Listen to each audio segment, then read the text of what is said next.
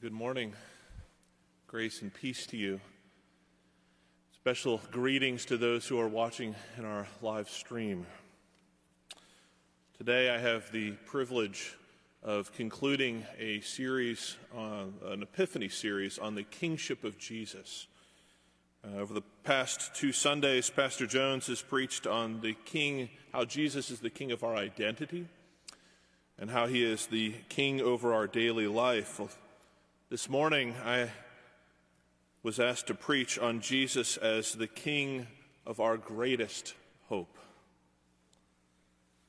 And uh, I think it'd be appropriate for me to say that, uh, and perhaps to warn you, that what I'm about to preach on contains spoilers. Good spoilers.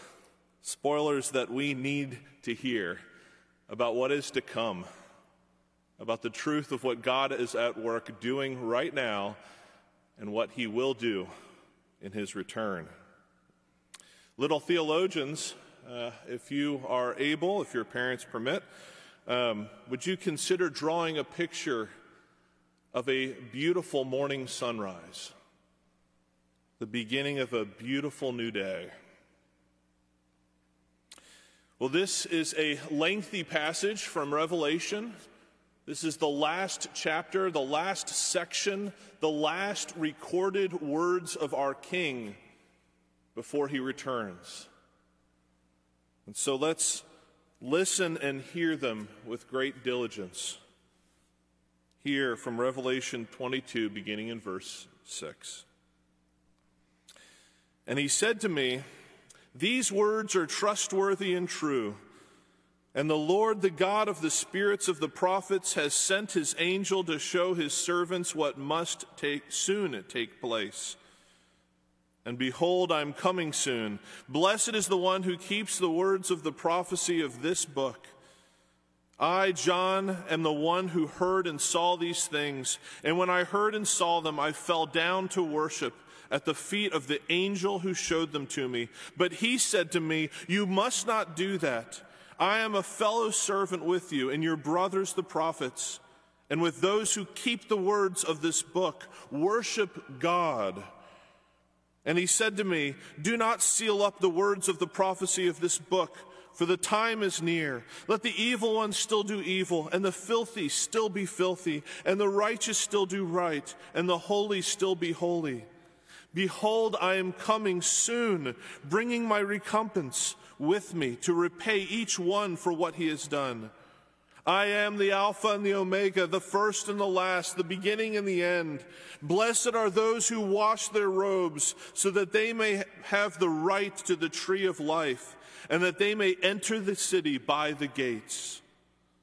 Outside are the dogs and the sorcerers and the sexually immoral and the murderers and idolaters and everyone who loves and practices falsehood. I, Jesus, have sent my angel to testify to you about these things for the churches. I am the root and the descendant of David, the bright morning star. The Spirit and the bride say, Come. And let the one who hears say, Come. And let the one who is thirsty come. Let the one who desires take the water of life without price. I warn everyone who hears the words of the prophecy of this book. If anyone adds to them, God will add to him the plagues described in this book. And if anyone takes away the words of the book of this prophecy, God will take away his share in the tree of life and in the holy city which are described in this book. He who testifies to these things says, Surely I am coming soon. Amen. Come, Lord Jesus. The grace of the Lord Jesus be with all. Amen. Would you pray with me? Our gracious Heavenly Father, we thank you that the reign of your Son is good news for sinners. We thank you that you've not abandoned us to the powers of this world but we have confident assurance that your Son is coming again. And we know this to be true because of what you have already accomplished through his life, death, resurrection, and ascension. So help us now to consider your word, to consider his active reign even right now, that our lives would conform more unto the hope that you've given us in your Son. Lead us now in your word, for we ask these things in Jesus' name. Amen. Well, at the beginning of this new year, it's hard not to reflect back on a year of 2020 a year that was hard for many in many different ways. It was hard physically, emotionally, socially, educationally, financially, vocationally. The list could go on and, and on. If you were to uh, go to the largest search company or search engine, Google, and find out what the most searched items of 2020 were, this is what the top 10 would be. Three of those top 10 would be searches around the coronavirus, different aspects of it. Three would be of the, of the top 10 searches of what people are looking for questioning about are about celebrity deaths that took place. Two of those top 10 were searches on the election and questions of the results. And the last one was a search for PlayStation 5s. Sickness, death, politics, and escape through video games were what people were searching for the most in 2020. And in the final weeks of December, there seemed to be this building hope that somehow the circumstances of 2021 would change. It'd get better in 2021. A new year, a new dawn, a new day will enter in 2021. And yet, 10 days into our, our year of 2021, and not a lot has changed. In fact, it seems like things have even gotten worse and intensified. Doctors and medical personnel tell us that the p- pandemic, despite having a vaccine, is likely to continue for many months. Hamilton County records of, of COVID cases is actually at an all time high. We still continue to live in this world where our friends and loved ones are on a, a video screen and we're socially distanced. Our political system feels more divided than ever. Even what, with what took place on Wednesday, we're reminded that we're in even more desperate need for healthy leadership. And even in the frustrations and challenges of the circumstances around us, the external, there's so much in the internal of our hearts. The broken relationships that we live, the missing fellowship, the longing to be restored, sorrow and pain in our hearts and bodies, in our minds. Broken hearts, broken bodies, broken relationships, broken systems. What do we do with it all? Yesterday, we had a presbytery meeting, and uh, as we were contemplating all the challenges of the day, during a season of prayer, one of our older pastors prayed, Lord, I don't even know what to pray. This day, you may feel dried out and weary, perhaps with anxieties or fears, sorrow, sadness. You might even feel hopeless.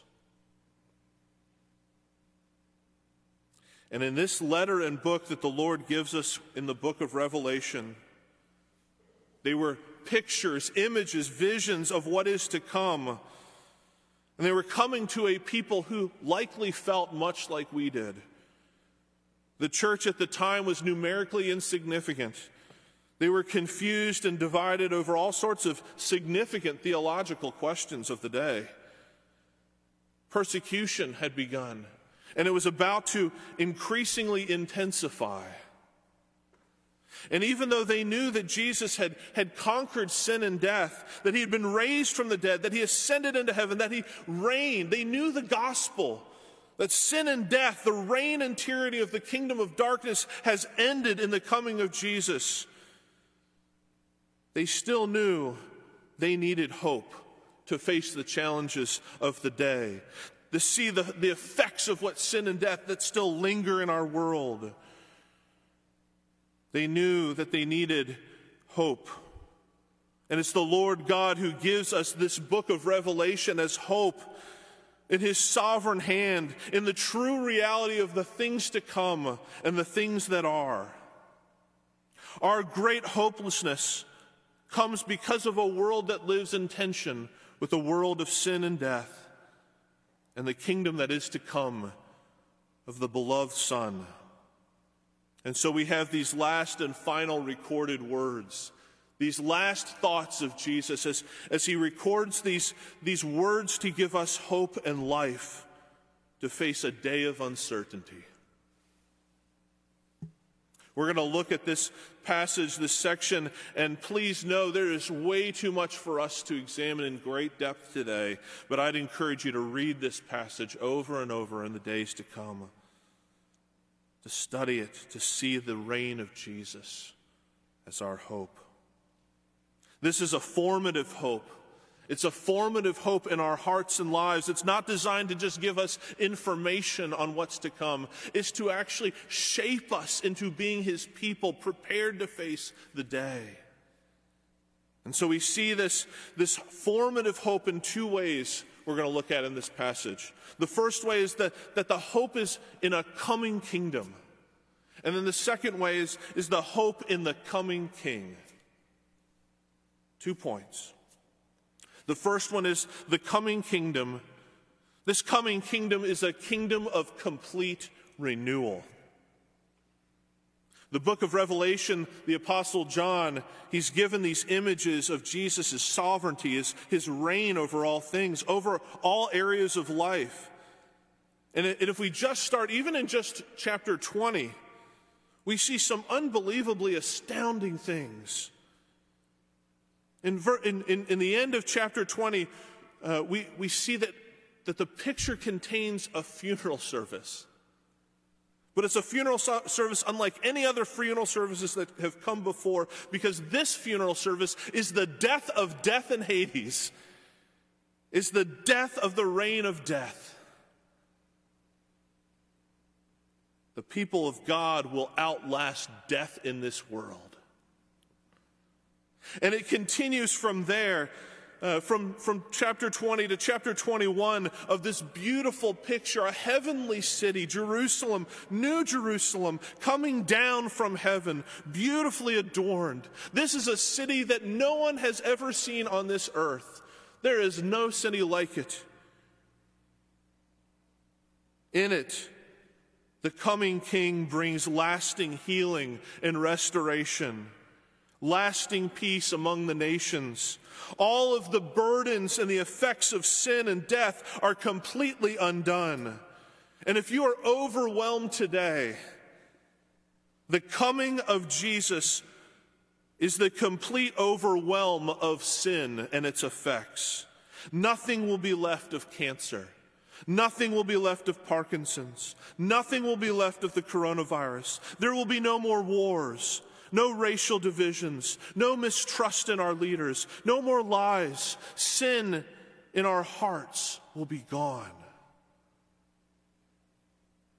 We have no idea what the full freedom of what that kingdom will look like, but we know that we will, we will be fully and completely healed. To instruct us that this isn't simply wishful thinking, that this isn't just some abstract hope.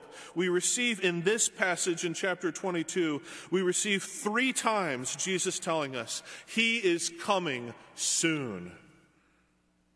In biblical language, as many of you know, to repeat something once is to, to emphasize its importance. Truly, truly, I say unto you. But to repeat something three times it reflects the culminating completeness of it, the certainty of it. Just like in Isaiah 6, holy, holy, holy is our Lord. There is nothing more holy than our God. And in this passage, we see, I am coming soon, repeated three times, because there is nothing more certain than Jesus' return.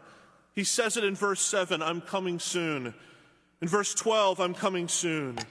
Verse 19, surely I am coming soon. Notice how he even qualifies it. He's not only coming, he's coming soon. It's imminent. As Christians, we, have the, we must have the continual mindset that Jesus is going to return soon. It's his promise. And the imminent return of Jesus is also formative in our hearts. Look with me in verse 7. He starts out, I'm coming soon. And then later, and blessed is the one who keeps the words of this prophecy of this book. The first response to the knowledge that Jesus is coming soon is that those are blessed, they're joyous, those who keep the words of this prophecy. That word keep, it, it, means to guard, it means to hold fast to it. And what Jesus is saying here is, is the way you prepare for his return, the way you face the uncertainties of the day, is to hold fast to his promise as if your life depends on it. Because it does. Because there's nothing else in this world that is certain like his return. What are the things in our lives that we tend to hold on to or that we tend to guard no matter what? What are the things in our lives that are worth zealously defending? Well, Jesus is saying at the top of that list is his reign and his coming over sin and death. As you know, we're all inundated with knowledge constantly, voices that we're hearing all over, voices from television or in the news and social media. And, and many times we like those voices, they're encouraging to us. And sometimes we're inundated with voices that make us angry and are overwhelmed.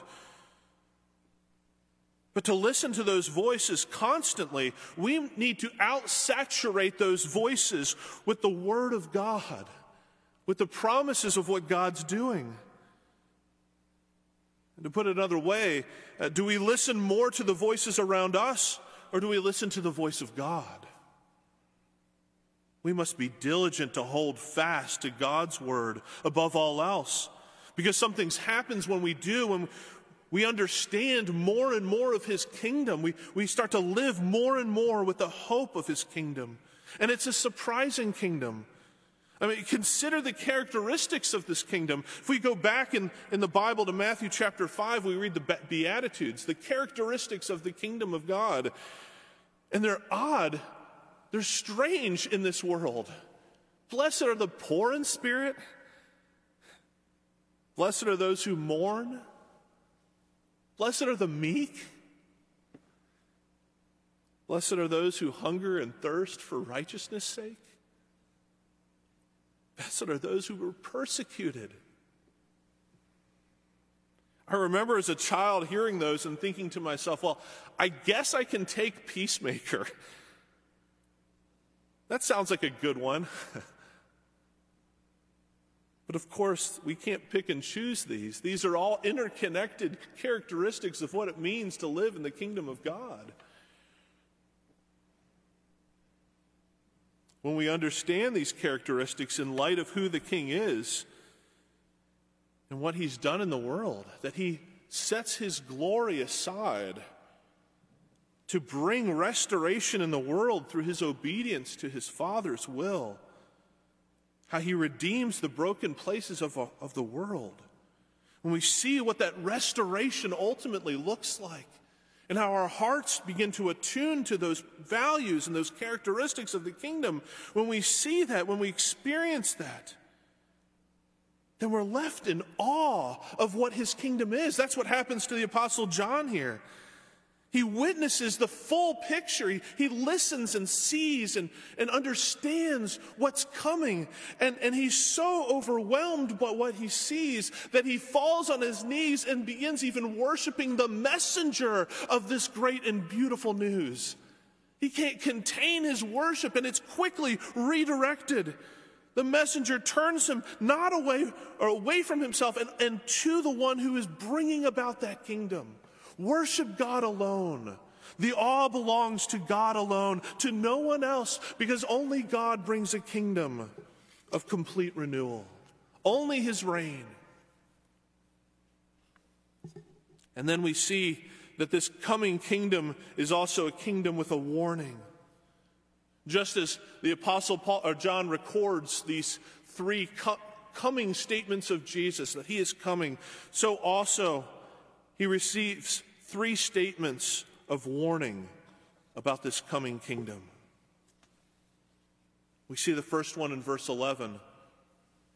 It's a statement that should provoke sadness in our hearts because there's some who are unwilling to receive and find the hope in the reign of Jesus. Verse 11 Let the evildoer still do evil, and the filthy still be filthy, and the righteous still do right, and the holy still be holy. Verse 11 lists these identities of these people as evildoers. They're defined by their actions, which are evil and lead to defilement. They're consumed by their sin. It's a reflection of their hearts. And it builds in the second warning in verse 15 concerning those who are outside this great city that, that God has brought. They're unwelcome. Because not only do their identities lead to evil, but we're told that they love evil.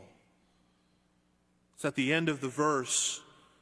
Sin, which, which breaks fellowship with God and breaks fellowship with one another, they love that which destroys. As a side note, if you struggle today with wondering whether or not you belong to Jesus, if you struggle to hate your own in hating your own sin, know that to hate sin is a grace of the Holy Spirit working in your heart to convict you and call you to life in him. But it's not so with these who are defined in verse 15, for they love their sin. And then lastly, in verse 18, we see this third warning those who would dismiss God's word. They treat it lightly, adding and taking away according to their own authority. They've set themselves up to be the authoritative kings of their own kingdom. And the word tells us that God adds plagues and removes access to life and community. He gives them over to their loves, their own failed kingdoms. The hope that is coming does not come from us. It's not built on our own authority. The hope we have as believers in Christ Jesus is in his coming kingdom, which is unlike any other kingdom. It brings restoration. How else do we see the reign of Christ as our formative greatest hope? We see it in the second point. Jesus' reign is formative for our hope because he is the coming king. Look with me in verse 13. Jesus declares three things he declares about himself in this passage. He says, I am the Alpha and the Omega, the first and the last, the beginning and the end. Pastor theologian Dennis Johnson describes it this way He's the only, the one and only incomparable and eternal God who stands sovereign at history's dawn and sunset. History hinges on the reign of Jesus. This is not a tug of war, good or, or evil battle. Everything in creation belongs to Him all of our power and finances, all of our strength, even our ability to get up in the morning, is because of our King. Pastor Billy Graham, in a very famous sermon, he said this about the reign of Jesus. He says, You're not going to know what God is doing in the world today. If God told us what he was doing in the world, we wouldn't believe it. But don't think for a moment that God has given up and God's abdicated and left his throne. He hasn't. He's still on the throne. And those of us that know him put our trust in him and in him alone. I don't put my trust in Washington. I don't put my trust in the United Nations. I don't put my trust in myself. I don't put my trust in money. I don't put my tr- I only put my trust in the Lord Jesus Christ Because when all else fails, crumbles, and shatters, he'll be there. He is the Alpha and the Omega, the beginning and the end. He's the bookends of history, but he doesn't stay on the, in the ends of history. He enters into history. Look down in verse 16. He says in the second name way of describing himself, I, Jesus, have sent my angel to testify to you about these things for the churches. I am the root and the descendant of David, the bright morning star. The Lord Jesus says it very strangely here. You see, in other passages in Jeremiah 23 and 33, we read about the branch of David, the, the one who comes out of David. But Jesus says something different here. He says he's the root. He's the one from before David, the one to whom David owes all of his authority and power and kingship. As we read in first and heard in 1 Samuel 13 this morning, King Saul had a kingdom God had given him. His authority came from God. His, his authority was for the purpose of a great mission that, that was supposed to be an honoring obedience to the Father's will. But Saul was fearful. He was overwhelmed by the circumstances of the invading troops around him. And because of his fears, and because of his own sin, and his own heart, he sought to save his own life. He sought to force God's hand. He disobeyed. He disobeyed the one who had called him and who would provide for him and who established him as king. And the kingdom is taken away. But king is not, but Saul is not our king. Our king is the Lord Jesus, the unfailing one. He who was willingly rejected, mocked, tortured, and crucified because he obeyed his father, because he was building a different kingdom. And he tells us in Mark 8:35, "For whoever would save his life will lose it, but whoever loses his life for Jesus' sake, for his sake, and the Gospels will save it. The Lord Jesus sets up all nations and all authorities and all powers. They all rise and fall at his will. He has the power and the authority. And the third aspect or description that we see of Jesus is later in that verse that he's the bright morning star. The reign of Jesus is the beginning of a new day. When you get up in the mornings and you see the sunrise, before you see the sun, you see radiance of, of the beauty of the sun coming. You see the darkness ending. And the bright morning star is that beginning of a new day. It's a new age, a new kingdom that will consume the earth. But until the arrival of that bright morning star, Jesus says that he has given his people to be light in the world, to be the rays that are popping up in the darkness before the sun arrives. We are the light of the world because we live under the reign of Jesus as his people, because our hope is in tomorrow, not in today. And so, because of the reign of Jesus, because we are the light of the world, we show love and we seek out unity and we build one another up. We seek to proclaim a kingdom of kindness and mercy and justice and love. There's an interesting story I just want to briefly share with you. It's from 1607. Three ships consisting of about 105 people, men and children, they traveled over from England to set and build a new colony, and they actually formed Jamestown uh, as the first established colony in the New World. Among those 105 people were a man was a man named uh, Robert Hunt. You may not know that name very well, but Robert Hunt was a pastor. He wasn't a well-known pastor. He hadn't written any books, and uh, seemed like his church ministry traveled a lot. He didn't necessarily have a stable church home.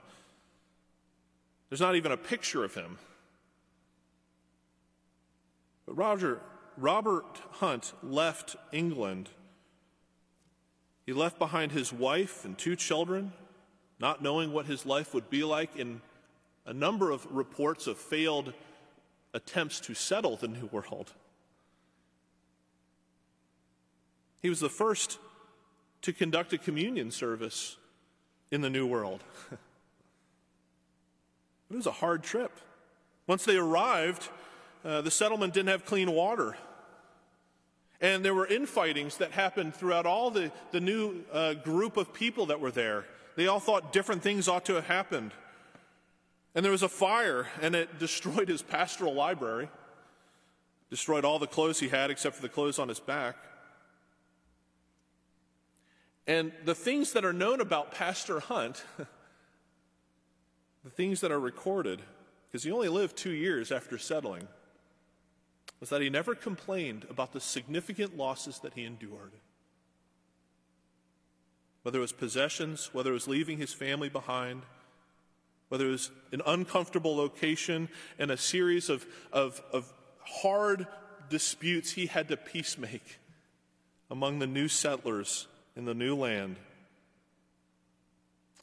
And the second thing that's known about him is that he was filled with a love of the coming of Jesus.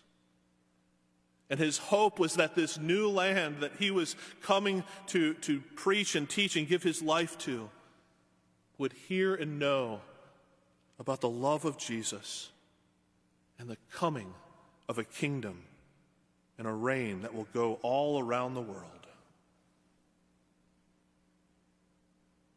Currently, the world knows the reign of Jesus because of the light of the people of God who live out the love of their King. These are the people in verse 14 who've been washed. They know their clothes are filthy and dirty. They're in need of being cleansed. And they know Jesus is the only source of cleansing, their King. And so, like Pastor Hunt and the generations of those before and after, we join in the longing of this coming for this kingdom. Those who are thirsty, those who feel hopeless and dried out and weary from the uncertainty of the worlds. These are the thirsties these are the pastors who don't know what to pray. These are the ones in need, and to all, come. Come to the water of life.